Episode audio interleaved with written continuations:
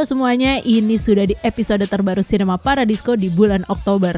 Nggak berasa banget kan, 2019 udah tinggal sebentar lagi. Nah, tapi tunggu dulu nih, kalau kita melewatkan bulan Oktober tanpa menonton film horor tuh kayak nggak sah ya. Nah, ini adalah film terbarunya Joko Anwar yang bakal dirilis bulan Oktober dan gue berkesempatan ngobrol bukan hanya sama Bang Joko tapi juga sama dua aktor yang satu ini sudah sering main sama dia terutama di film uh, horor sebelumnya Pengabdi Setan yaitu ada Tara Basro dan satunya juga aktor yang sudah lama banget uh, main film dan dia sudah senior banget yaitu Ibu Christine Hakim.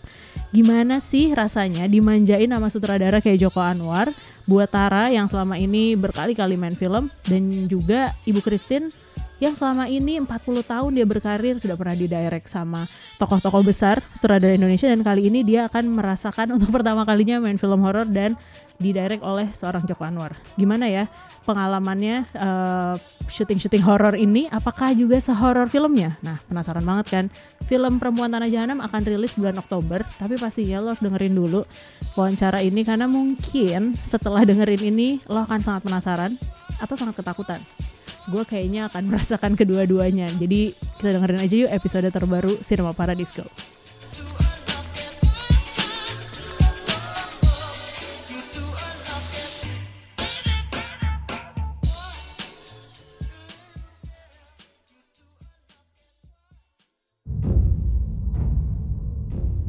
Gue nyesel banget ngajak lo bisnis. Karena tabungan lo habis. Emangnya lo maksa? Kan gue juga yang mau. Kayaknya gue mau pergi seminggu deh. Mana? Orang tua itu nggak terlalu penting. Ya tapi kan sebenarnya lo tahu mereka siapa. Iya sih. Apalagi kalau orang tua ninggalin harta banyak. Ya bang, desa itu tuh desa terpencil mbak, nggak ada apa-apa. Gede banget rumahnya. Sini kok banyak banget ya, kuburan anak kecil.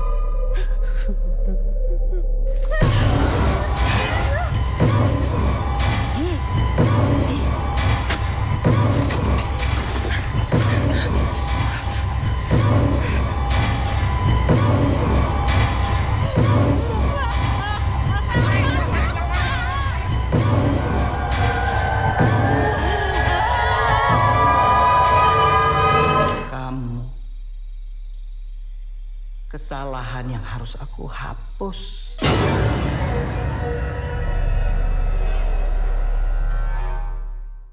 to Cinema Paradisco. Cinema Paradisco. Disco terus sampai pagi. Oke, Regis. Ya, silent please. Kok jadi aku saudaranya? Cinema Paradisco. Perempuan Tanah Jahanam bersama Christine Hakim dan Joko Anwar. Cinema Paradisco bersama Joko Anwar ya. Jangan-jangan setelah ini. Ambil alih. Bang Joko apa kabar? Baik. Ibu Christine Hakim. Ini bersama ibu tapi ibu yang lain ya. Kenapa selalu bersama ibu ini bang?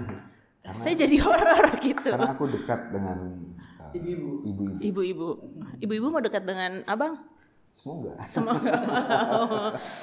Eh, ada Ibu Christine Hakim, Bang Joko Anwar, dan nanti tentu masih ada satu perempuan lagi yang akan bergabung bersama kita di Cinema Paradisco dan juga bersama saya Nana. Semoga belum digantiin ya sama host yang lain gitu. Perempuan jahanam yang satu ini.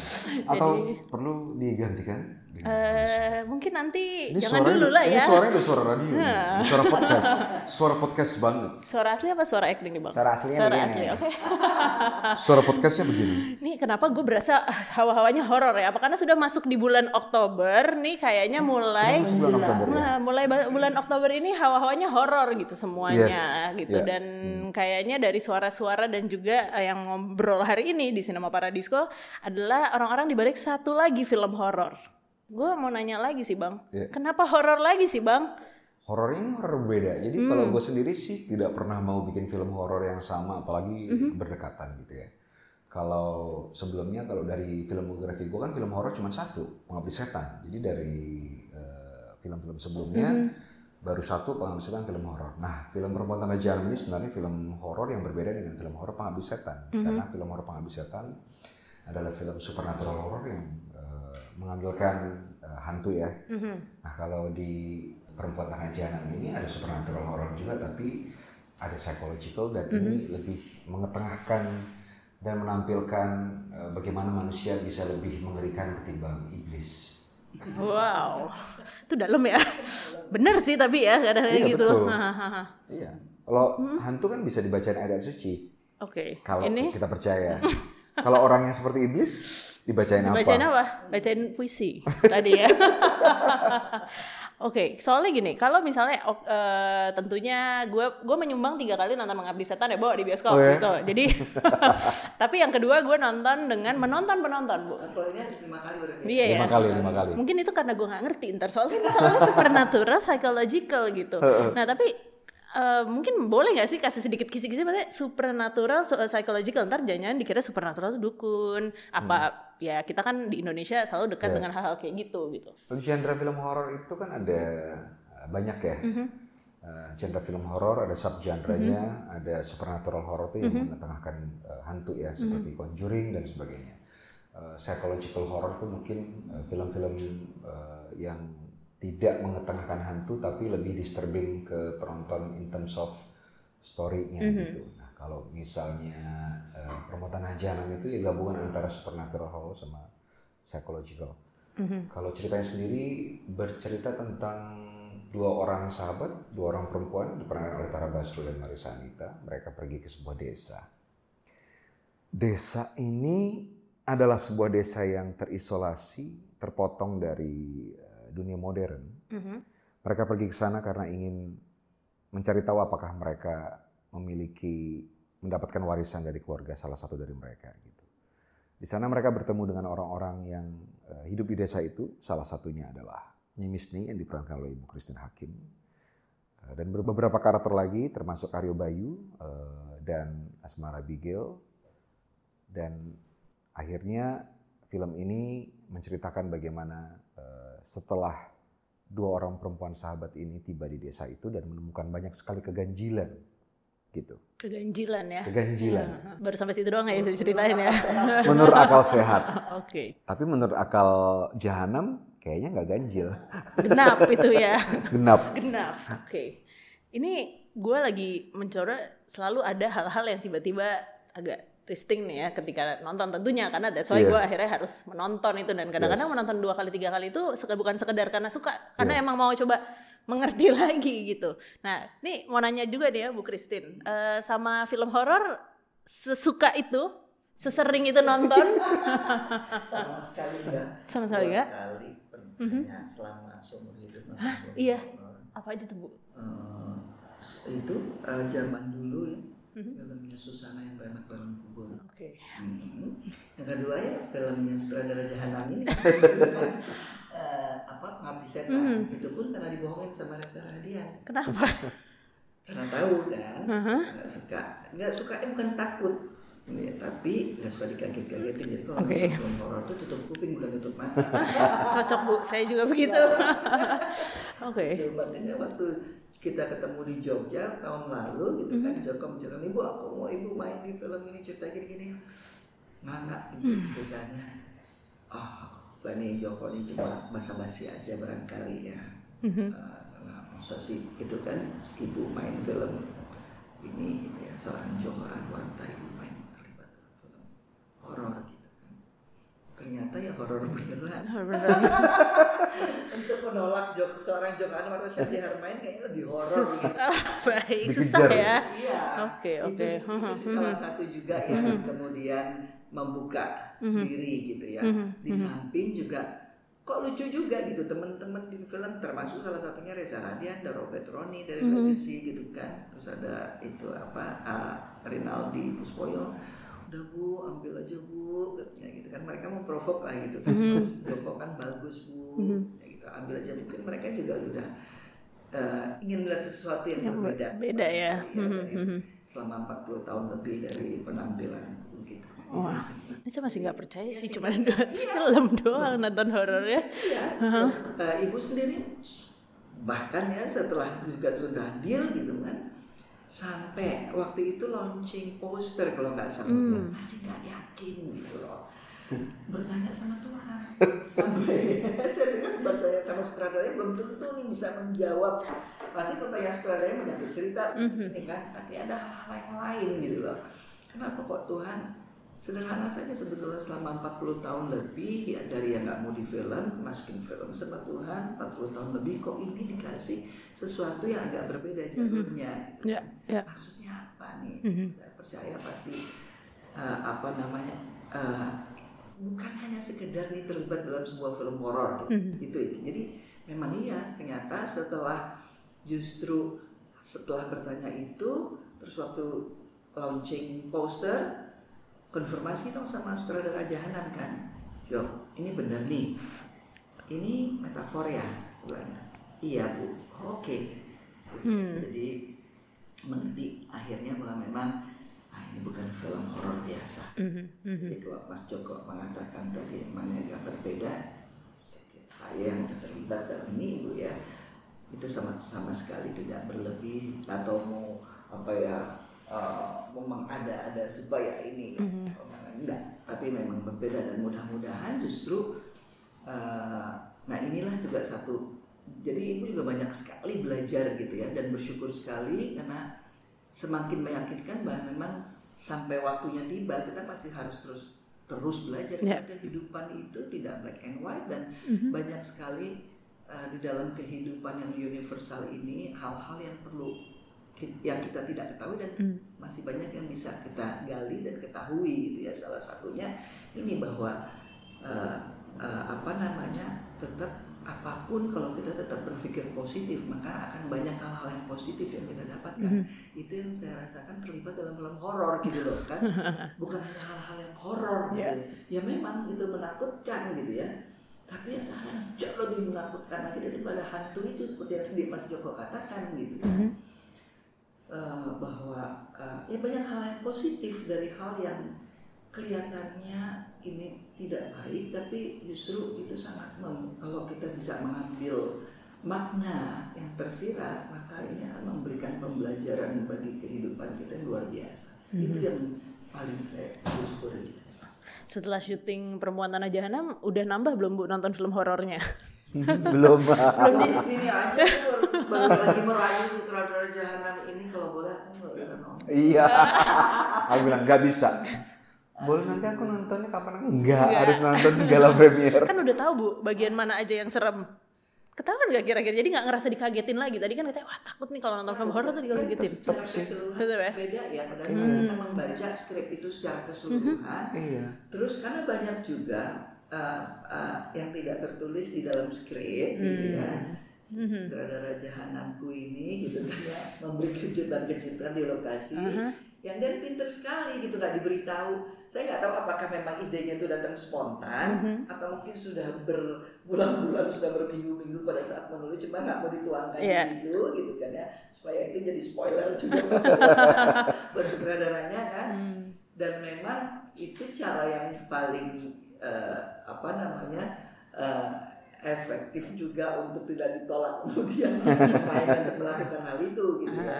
Ya. Eh, eh, kaget pasti gitu ya ada adegan-adegan yang memang Mas Joko justru menyampaikannya pada saat on the way dari set. Gitu kan ya. Ah, oke. Dijebak. dijebak dijebak gitu kan.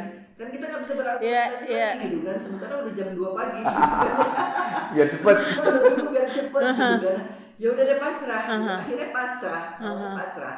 Di samping pasrah tapi karena sudah begitu yakin juga bahwa memang pesan yang mau disampaikan sangat kuat dan kalau ini bisa ditangkap sangat bermanfaat sekali buat masyarakat penonton gitu ya. Jadi ya sudah pasrah gitu, melakukan hal itu. Ya, Jadi sebenarnya penuh jebakan nih ya ini.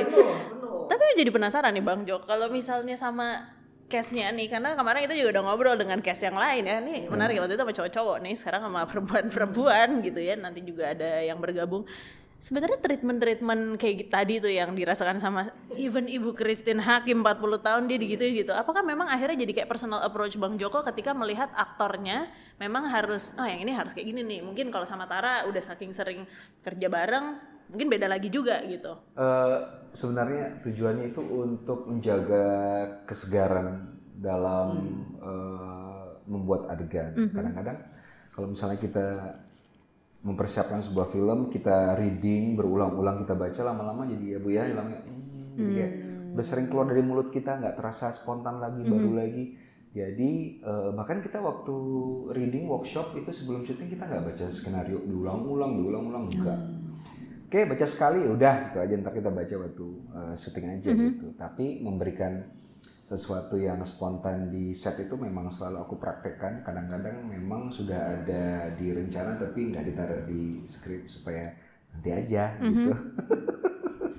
Dan ini sebenarnya membutuhkan eh, apa namanya pemain film yang bukan saja eh, jago acting tapi cerdas karena spontanity ini kalau misalnya tidak dipegang oleh aktor dan aktris yang memang jago ya jadinya confusing dan bisa bisa nggak nyambung gitu. Tapi karena kebetulan pemain-pemain kita eh, terutama ibu living legend Christine Hakim ya sesuatu yang kita gulirkan ditangkap sama dia dikembangkan jadi sesuatu yang ketika kita syuting sampai kameramennya aja nggak berani ngeliat kamera gitu sampai gitu. Aku juga yang gitu. Jadi dua-duanya yang holy begitu Tapi saya sendiri ya, hmm, walaupun dapat tahun di saat bersyukur sekali karena mendapatkan eh, apa penanganan yang berbeda dari seorang sutradara muda, gitu ya. Eh, dan ini it's very challenge dan eh, bukan itu aja ya excited semua ya bersyukur sekali eh, eh, untuk apa ya terus eh, yang senangnya tuh eh, dalam usia yang gak muda lagi kan 60 tahun lebih udah 63 gitu kan. Tapi kita masih ditantang untuk terus berpikir kreatif gitu loh. Jadi ternyata kreativitas itu tidak memandang usia Iya, gitu loh. iya. tergantung dari bagaimana kita mau menyikapi itu gitu ya. Itu juga yang sangat bermanfaat kalau dari segi teknisnya gitu ya. Apa uh, proses bekerja yang uh, apa ini kan baru pertama kali tapi kok chemistry-nya ya Langsung dapet. Joko langsung Aha. dapet Mas Joko Paham ini oke uh, uh, seperti ya gayung bersama Mhm. dan uh, ibu, juga bersyukur sekali bahwa Mas Joko memberikan ruang yang sangat luas sekali untuk kita juga mengeksplor Mhm. apa yang belum pernah kita lakukan gitu ya di da- uh, dalam perjalanan selama ini di dunia film gitu terus uh, dan apa bukan eksperimen ya tapi eksplorasi. Eksplorasi gitu loh. Dan akhirnya memang ternyata di situlah terasa betul bagaimana sebuah kolaborasi gitu ya dengan dasar sebuah kepercayaan satu sama lain yang kuat gitu ya sehingga memang itu akan menghasilkan hasil yang luar biasa gitu menurut saya. Ya, itu kepercayaan itu penting banget sih. Jadi kalau misalnya kalau misalnya ada ada kita bikin film, sutradaranya percaya sama eh, pemainnya, pemainnya percaya sama sutradaranya, terjadi sebuah kolaborasi yang eksploratif seperti kata Ibu Christine tadi. Eh, di Permutaan Jahanam, Ibu Christine bukan saja mengeksplorasi karakter dalam hal mental, tapi juga dalam hal fisik. Fisiknya Bu Christine di sini, kalau nanti nonton film Permutaan Jahanam itu berubah. Kita juga nggak tahu gimana Bu Christine melakukannya, ya. tapi betul-betul eksplorasi Ibu Christine betul-betul mengubah dia jadi seorang dari seorang aktris menjadi karakter di, di film ini dan itu saya percaya jadi eh, eksplorasi yang dilakukan oleh Ibu Christine akan menambah sesuatu yang membuat film ini lebih em, lebih bisa memberikan pengalaman sinematis kepada penonton. Ya. gitu. Kadang-kadang kan ada saudara yang eh, pemainnya mau mengeksplorasi udah nggak usah deh gini aja biar cepet gitu. Kalau kita memang Oke. memberikan ruang sebesar besarnya karena director itu bukan bukan master of puppet kalau menurut saya, tapi eh, tugasnya memberikan ruang kepada pemain dan kru untuk bisa memberikan yang terbaik yang mereka punya gitu. Jadi harus dibikin nyaman, harus dibikin eh, eh, eh, leluasa untuk mengeksplorasi. Dan aku bisa bilang ini eh, di permontan ajanan yang paling akan sangat dinikmati oleh penonton adalah permainan para pemain Pemain-pemain ini ya. Insya Allah. Saya kalau boleh juga ibu tambahkan, yang juga luar biasanya, eh, kita manusia selalu mencari logika, Ya. gitu ya, dan itu wajar karena mempergunakan nalar dan akal sehat, gitu ya. Awalnya jujur saja apa ya, bingung bagaimana ya eh, masuk ke dalam sa- satu to- pola fik- eh, jalan berpikir sebuah tokoh yang istilahnya nggak pakai nalar gitu loh ya. Iya, menurut kita nggak pakai nalar. nggak pakai menurut Oke, ya kan kita, kita kan pakai nalar kita gitu ya. Eh, tapi ternyata gitu ya, ya memang itulah si tokoh itu kan memang tidak mempergunakan nalarnya gitu ya. Dia menggunakan emosinya barangkali yang berlebihan gitu ya. Dan insting. dan instingnya juga gitu ya. Dengan latar belakang masa lalunya yang tidak pernah lepas dari kehidupan dia gitu ya. Dan pada saat itu memang tantangannya adalah memainkan itu tidak boleh pakai nalar kita gitu loh. Jadi nalar kita itu akal kita cuma dipakai untuk mengontrol Ya. hal-hal yang teknis tapi di luar dari hal-hal yang teknis itu harus sudah lepas. Ya, ya. sampai segitu dan itu sebetulnya punya risiko yang besar buat seorang pemain gitu ya. kalau dia juga nggak mempunyai personality dan keyakinan yang kuat juga gitu. Ya.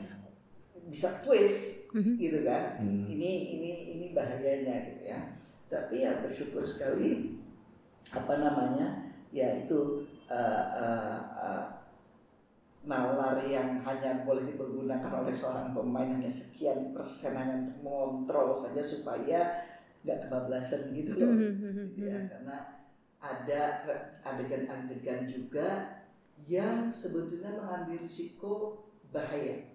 Oh, oke. gitu ya buat lawan main. Untuk lawan main. untuk lawan main gitu ya. Di situlah diperlukan mas kontrol yang nalar yang sedikit itu menggunakan gitu ya dasar kami ngerti kan maksudnya Iya, iya. ngerti kan Berusaha berpikir dia, dia apa nih maksudnya Nggak, tapi iya iya iya iya. Iya. Karena ada beberapa banget keputusan dari karakter dalam skenario ini yang ekstrim. Oke. Dan ya itu bukan Nggak pakai nalar. Itu bahkan Penasaran kontrolnya di, ya? di pemain ya. Bahkan Iya dong. dengan Karena si itu kan-? Iya, itu kan yang katakanlah uh, saya melakukan lawan main ya yang menjadi korban gitu kan ya, tapi bisa menjadi korban betulan gitu. kalau kita tidak, yaitu nalar yang tetap gitu loh. Seorang pemain itu tetap uh, mem- harus mempergunakannya untuk di depan kamera ya, Iya. untuk Iya. mengontrol. Harus ada kontrol, kalau nggak ya kesurupan nanti. Ya. Ya. Wah. Keserupan ya kalau film horor Indonesia gitu. Bu Christine tadi eh, cerita ketika si eksplorasi eh, karakter si Nyimisni.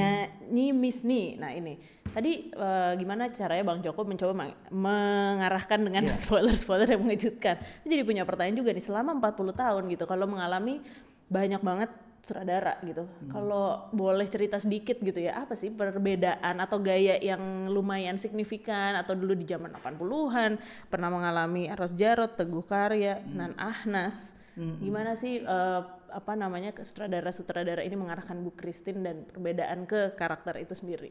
Wah, ibu sih bersyukur sekali memang ya. Kadang-kadang kasihan kalau lihat eh, pemain-pemain yang muda sekarang gitu ya. Eh, eh, dulu tuh ibu masih bersyukurnya karena ya setiap sutradara pasti mempunyai gayanya sendiri-sendiri. Tapi wa- walaupun ibu belum pernah mengalami gitu ya, eh, sering mendengar dari teman-teman banyak juga sutradara yang tidak tahu bagaimana mendirect Hmm. pemainnya itu banyak gitu ya. Jadi ada istilah tuh director actors gitu ya. Artinya director yang bisa betul-betul mendirect dan mengerti mendirect pemainnya. Mas Joko sih salah satu itu. Kalau nggak nggak mungkin gitu ya. Eh, apa namanya kita eh, bisa menghasilkan film dengan karya-karya yang kita sudah bisa lihat. Insyaallah. Insyaallah. Lalu eh, jadi kayak Teguh Hari aja sama Selamat Harjo yang satu alma mater sangat berbeda sekali ya. Teguh sangat memberikan eh, contoh-contoh yang detail sekali, bahkan sampai bagaimana gestur kita pada saat bangun dari duduk itu dicontohin gitu loh. Hanya untuk satu kebutuhan misalnya supaya kalau duduk jangan terlalu cepat naik tapi ada gestur tertentu yang sehingga itu kalau eh, misalnya ada lampu apa lampu duduk gitu ya sehingga nggak terlalu eh, secara teknis tuh nantinya hasilnya eh, eh, cahaya pencahayaan itu smooth juga gitu loh. Nggak kaget dari eh, habis muka kita kena cahaya terus langsung jelek gelap gitu ya. Di samping juga eh, ada apa anatomi tubuh yang lebih indah mungkin yang diharapkan oleh Pak Teguh itu bisa lebih terlihat indah lah itu seorang Teguh Karya. Kalau Mas Slamet sama sekali tidak memperhatikan details tapi justru bagaimana pemain itu juga harus eh, apa melakukan pendalaman sampai harus tahu bagaimana menemukan roh dari si tokoh itu. Sehingga gestur itu automatically akan terbentuk. Dengan sendirinya. Ya. Contohnya waktu saya main film Penirah Terpidana itu City Girl waktu itu ya. Tiba-tiba harus menjadi perempuan Jawa dari tingkat sosial yang sangat rendah yang berkebaya gitu kan. Eh, belum terbiasa pasti kan dengan konde gitu kan. Nah itu eh, eh, ternyata ya ada latihan tertentu memang olah tubuh olah vokal tapi dengan membiasakan diri pakai stagen yang panjangnya 40 meter itu itu membuat postur kita menjadi berbeda automatically itu jadi mempengaruhi jalan kita juga. Nah, di film PTJ ini gitu ya, dengan ruang yang Mas Joko berikan gitu ya, semuanya itu menjadi uh, ya aku mengambil uh, uh, apa pengalaman bekerja dengan Teguh Karya, pengalaman bekerja dengan Selamat Raharja, pengalaman bekerja dengan Eros Jarot gitu ya. Tapi Mas Joko ini bahkan sangat memanjakan pemainnya dengan kita kalau sutradara lain bahkan Teguh Karya itu sendiri tidak memberikan details penjelasan mengenai karakternya itu apa. Kita harus mencari sendiri latar belakangnya. Apalagi kalau yang fiction gitu kan seperti perempuan tanah jahanam gitu ya. Eh, eh, tapi Mas Joko itu dibuatkan latar belakang sejarah kehidupan si tokoh itu tuh sudah ada dibuat sama Mas Joko ini juga yang luar biasa. Jadi itu yang memanjakan kita bisa menjadi malas gitu ya.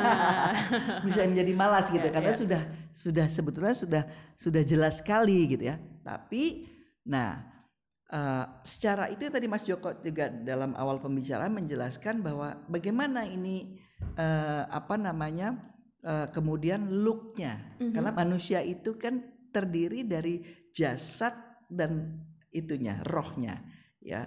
Pada saat benar-benar rohnya dapat eh, jasadnya ini seperti apa dia gitu kan. Dengan cara gaya berpakaiannya. Apalagi kalau kita menemukan juga wardrobe misalnya artistik yang belum terlalu banyak pengalaman gitu loh. Sehingga tidak membedah karakter itu wardrobe itu tidak dibedah sesuai dengan karakter yang bersangkutan gitu ya. Di situlah memerlukan juga eh, apa namanya eh, Mas Joko tadi sudah katakan kecerdasan seorang pemain dan harus rajin juga menggali dan mengeksplor tuntutan dari tokoh itu gitu ya.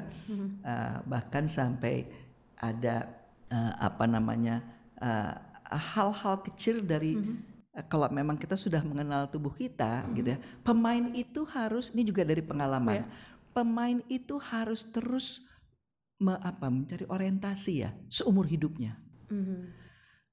Eh, ad- tanpa saya sengaja eh, orientasi yang saya lakukan saya kebetulan juga mengurus ibu yang usia sudah 83 tahun. Jadi ada gitu ya eh, apa eh, artritis ya barangkali ya. Eh, kalau orang udah tua gitu kan sehingga Artritis, artritis. artritis sehingga apa sendi-sendi ini tulang ini menjadi ada perubahan. Gitu ya. Saya aja udah mulai itu gitu ya. Itu kalau ya jadi artinya apa namanya kayak nonjol nonjol gitu loh. Gitu. Sampai kalau mau pakai sepatu tuh susah. Apalagi kalau yang terus pernah kena stroke gitu ya.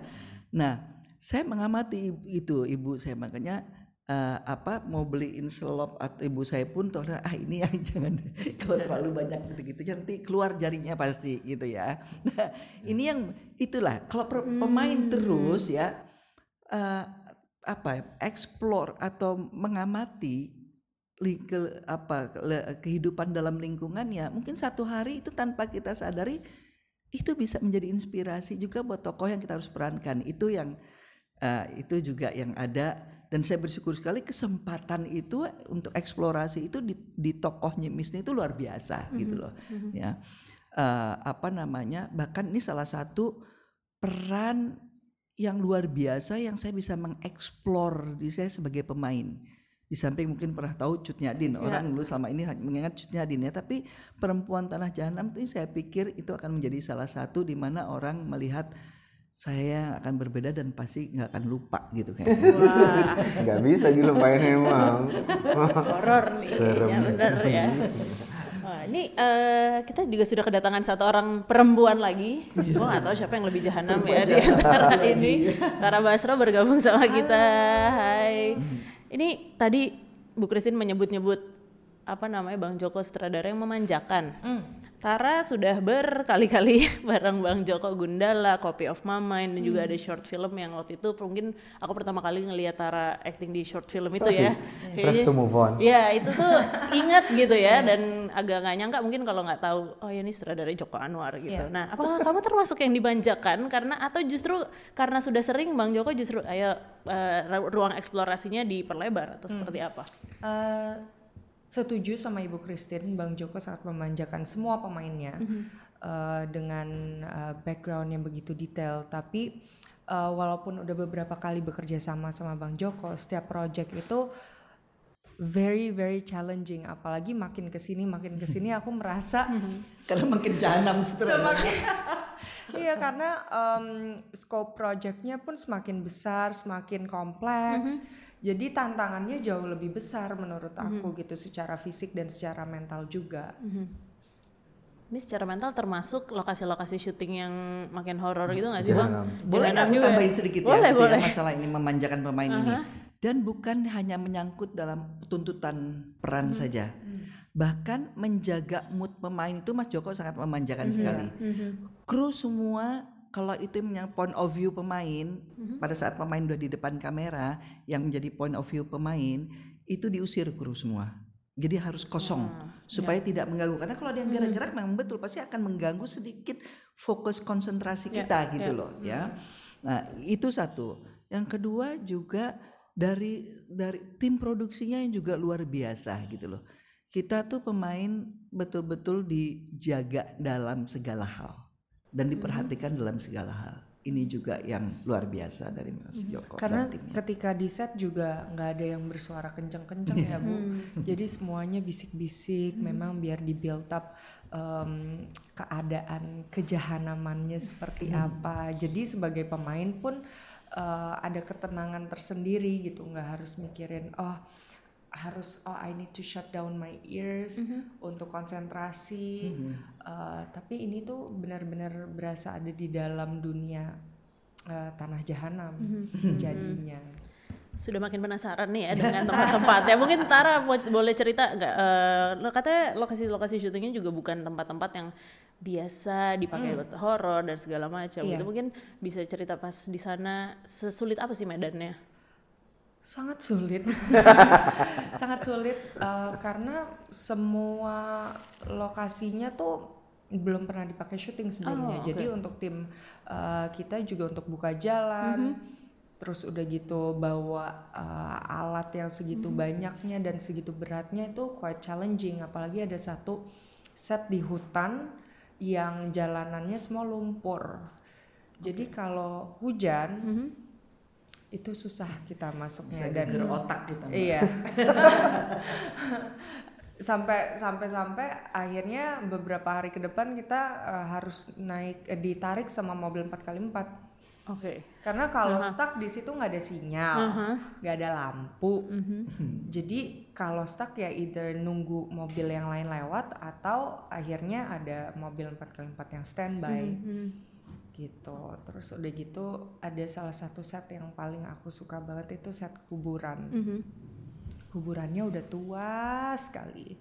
Dari kayaknya tuh ada satu kuburan yang tertua yang aku lihat di situ tuh dari 1930 dan itu masih ada di situ aku yang kayak hah ini sempet nanya kan ini bikin anak-anak art bukan oh enggak bukan yang itu Wah, bisa Iya. dibedain. Iya, tapi kalau misalkan ngelihat eh, ngelihat ke atas gini nggak nggak merhatiin kuburannya itu tumbuhannya it's bisa jadi eh, park yang sangat indah gitu. Park untuk orang Iya, sakit jiwa. Iya, Serem gila. Karena bagus banget kayak eh, gabungan pohon-pohonnya, bunga-bunga di situ itu bagus banget. Aku sampai bilang ke Marisa, Mars, I would actually hang out here. It's actually nice gitu. Jadi mm, set-set di film ini bagus-bagus banget semuanya. Eh, in a very cinematic way ya. Maksudnya bukan beautiful tapi um, memberikan strong statement di di gambar gitu. Itu boleh dibocorin nggak sih di mana kalian syutingnya? Eh, kita syuting kita syuting di Pasuruan, di Malang, Banyuwangi, Ijen, em, dan beberapa tempat. Jadi Waktu ada kamu sakit masuk rumah sakit itu di mana pas? Bangil, Bangil. di Bangil. Sempet kan demam berdarah. demam berdarah dong. Ini horor juga ya. cerita lucu. Aha. Kan udah denger dong dari persiapan di sini kan. Wah, pengabdi setan ada yang kesurupan ini. Pokoknya macam-macam. Kebetulan aku baru pulang umroh tuh ada air zam-zam. Bawa ah gitu ya, jaga-jaga ada yang kesurupan itu kru. Ternyata begitu sampai lokasi denger masuk rumah, Rumah sakit, sakit. ada berdarah. Ini harus zam-zam bukan kesurupan ini. Buat sutradanya lagi kan demam berdarah nih. Ngilangin virus ternyata. virus Tapi itu itu nggak kesurupan kan ya bang ya? Tapi terus udah gitu Bang Joko tuh batu banget, saking nggak mau ngerepotin orangnya. Udah mukanya udah biru, Hmm, kayak gini yang nih. udah demam-demam halu gitu, tapi masih nggak mau pokoknya tetap syuting dia sambil tiduran. Kalau mau take bangun lagi, tapi kita kru dan pemain sebel dong liat dia kayak gini. Akhirnya semuanya sabotase yang kayak pokoknya kita Ya udah nggak yang bisa. Sembunyiin kameranya, sembunyiin kameranya. Karena trombositnya udah 18 ribu udah nggak bisa lagi. Ini memang ya perempuan-perempuan di sini walaupun agak jahanam tapi ternyata tetap protektif gitu ya. Gila. Ini tapi jadi penasaran juga ya ketika nemu tempat-tempat yang baru itu. Kalau nggak salah waktu pengabdi setan tempat itu akhirnya jadi tempat wisata ya, tempat syutingnya. Nah sekarang ini bukan sekarang, maksudnya waktu syuting menemukan cerita-cerita lain yang mungkin jadi potensi another s- horror story lagi nggak sih bang? Kalau desa yang kita pakai itu ada di Banyuwangi itu sekitar jadi jalan ke sebuah jalan perkebunan itu dari pusat Banyuwangi satu setengah jam. Kemudian dari pinggir jalan itu masuk ke hutan itu bisa satu setengah jam kalau misalnya jalannya bagus, tapi karena sering jalannya rusak bisa dua setengah jam. Itu sendiri, ya itu kampungnya memang nggak punya akses tadinya untuk jalan karena eh, memang terisolasi dari dunia luar. Orangnya jalan kaki dari mereka itu self sufficient. Jadi kalau mi- mereka makan, mereka mut- metik sayuran dan mereka eh, ternak, either ayam atau eh, apa pun yang mereka makan yang mereka tanam dan mereka pelihara sendiri gitu. Dan ketika sampai di sana, tentunya eh, akhirnya kita putuskan untuk nginep karena untuk bolak-balik seperti kata Bu Kristin bisa geger otak karena mobilnya tuh goyang banget gitu. Batu, lumpur dan bisa kebalik lah apa segala macam. Jadi akhirnya tinggal di sana dan kita membangun em, dua kamar mandi beserta kloset duduk. Oke. Mudah-mudahan dipakai untuk duduk juga di sana. Dan kita membangun sebuah rumah yang akan jadi rumahnya Nyimisni.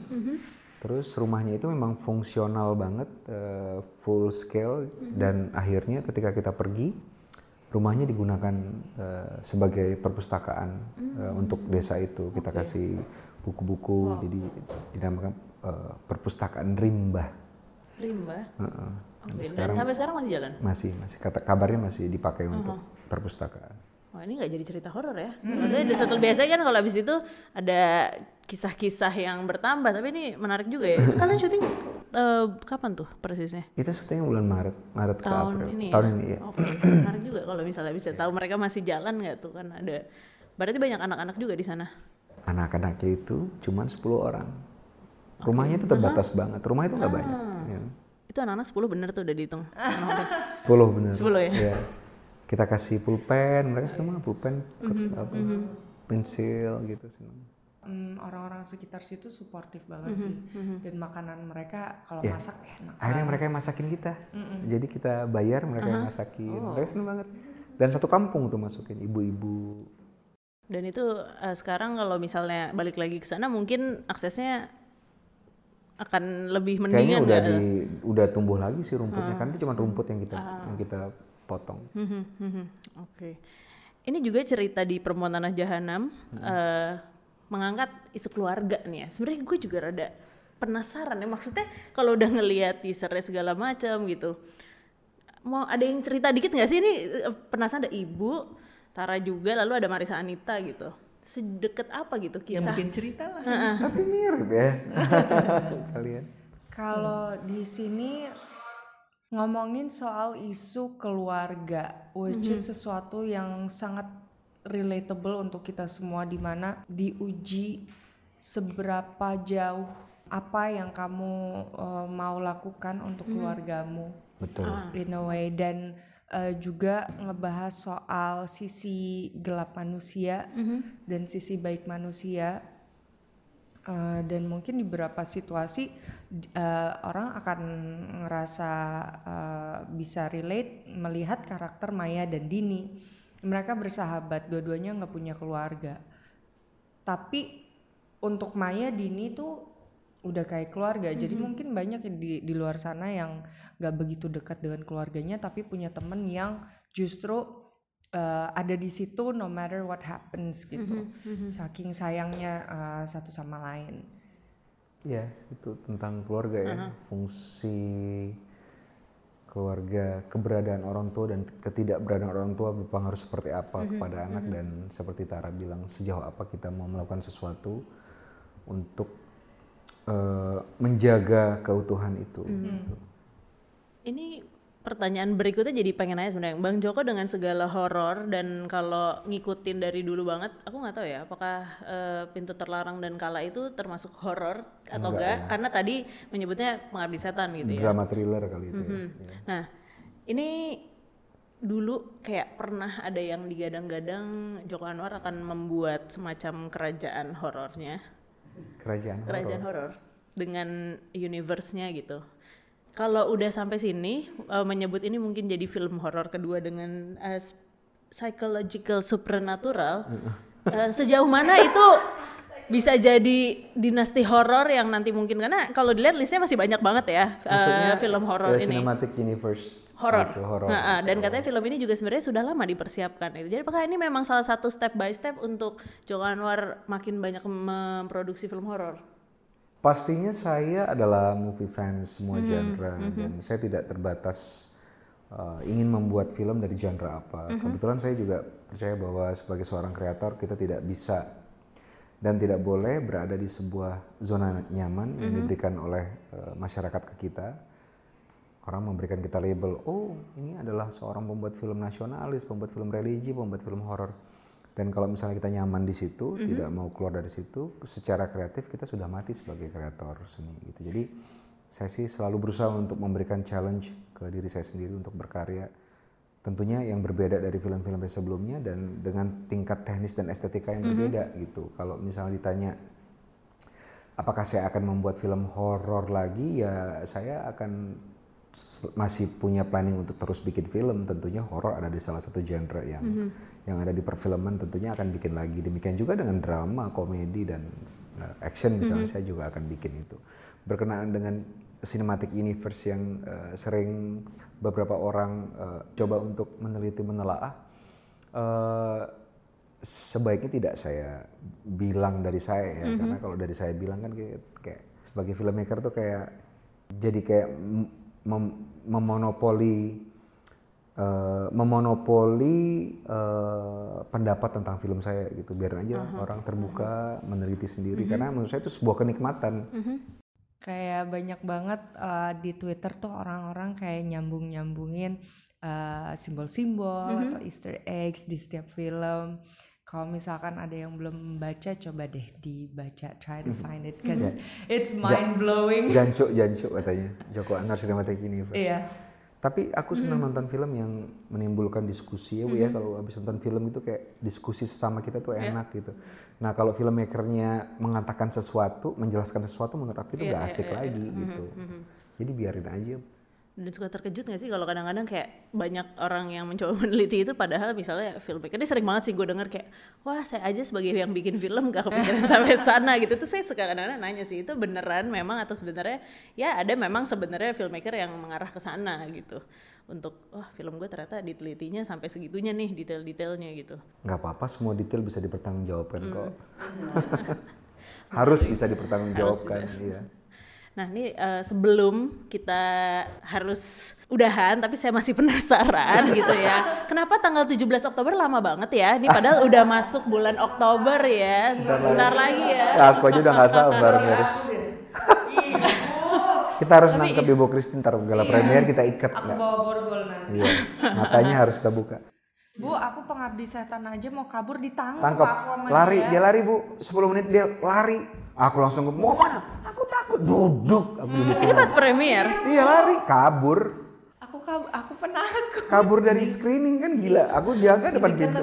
lebih horor lagi lebih iya makanya bu kita we have each other Tapi jadi kita duduk bareng aja eh perempuan Tanah Jana bisa very, can be a very hard hitting film for some. Jadi be prepared. Coba mau siap-siap. tanya nih, ibuku umurnya 83 tahun, aman? Jangan Bu. Tapi ibuku tuh senang sekali kalau datang ke premier. Oh. Makanya jangan, Dijaga aja, dijaga. kayaknya jangan mendingan dia nonton siang hari sama cucu-cucunya ya. Iya. Cucu-cucunya umur berapa Bu? Anak kecil nggak boleh. Tapi gimana pada ya. Oke, Ibu Christine harus nonton dulu untuk memastikan Iya. anak ibu Nah, aman. nanti menurut ibu gimana baru makanya harus nonton Denger aja dari Karena tapi dulu nggak nonton film horor juga atau akhirnya along the way No. jadi lebih Dia penakut banget. Syutingnya juga gitu. Kadang-kadang kayak waktu syuting Malam di Setan ada dia naik ke tangga tuh. Tiba-tiba dia berhenti kan. Zep. Terus dia mundur satu. Aku bilang, wah improvisasinya keren banget nih. Ternyata takut bang. Gak ada orang ya di atas. Aku kira improv, ternyata ketakutan. tapi harusnya sekarang udah lebih ini dong. enggak udah- sih Enggak sama juga. aja sama aja Kamu tapi nonton film horor lumayan banyak atau tadi Bu Christine Enggak. cerita dia dua doang seumur hidupnya. aku ya nggak se ibu Christine sih kadang-kadang kalau misalkan peer pressure aku ya udah deh ya udah aku nonton gitu Fear pressure. Semuanya penakut. Nah, Asmara juga penakut. Tara Basro, Marisa Anita. eh enggak Marisa dia Marisa fans enggak? horor Oh, dia suka. Dia Ya, suka. Asmara, Adi- Asmara. Asmara itu mukanya serem ya. Itu penakut. Dan dia main film horornya beberapa kali juga Iya, iya, banyak kan? banyak Jadi pas kerasa nggak? Dia mungkin lihat mukanya sendiri juga takut. Wah, padahal kalau ada sini gue penasaran mukanya gimana. Oke oke, ini eh, ditunggu aja kayaknya. Gue juga semakin penasaran dengan karakter-karakter perempuan ini. Perempuan Tanah Jahanam 17 Oktober ya di bioskop. Tentunya eh, untuk melihat Bu Christine Hakim, Tara Basro, Marisa Anita, Asmara Abigail. Masih ada siapa lagi tadi? Eh, Aryo? Bayu Aryo Bayu, eh, Zidni Hakim Faradina Mufti, rame deh Agni Haq, Arswendi Nasution, Ya Arswendo. Arswendi. dan ada beberapa eh, pemain baru dari daerah-daerah yang kita audisi. Dan mereka latar Iya belakangnya anak beragam. kecilnya juga luar biasa. anak kecilnya juga dari sana terus beberapa pemain seperti ada yang eh, apa namanya ibu-ibu yang masur eh, dia tukang pijit dan kita ajak main film. Peran yang besar juga.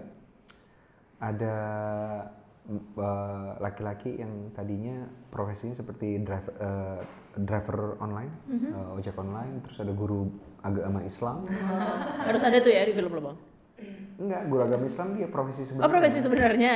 Oke oke oke. film kita Oke, lu tadi anak-anak udah mulai banyak ya? Eh, apa namanya cast anak-anak di film-film lo itu nggak? Lu nggak berniat di semua bikin film, film, anak? di semua film gua ada, Ada ya? pemain anak ya dan mereka biasanya prominent di Luar biasa lah tapi anak-anak itu dulu. Oh, iya. Film anak nggak mau jadi salah satu yang dituju untuk karya berikutnya? Em, belum ada sih Ya, anak-anak jahanam mungkin gitu.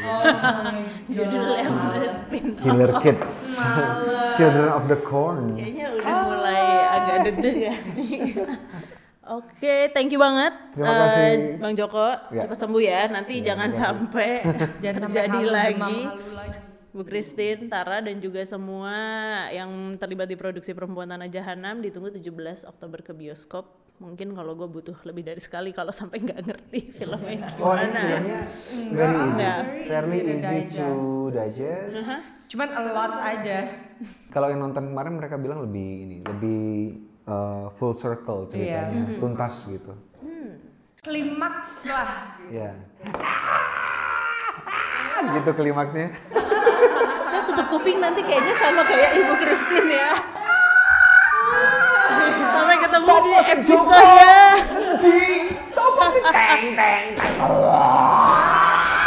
Ketemu lagi di episode Cinema Paradisco berikutnya. Dadah, semua thank you, bye.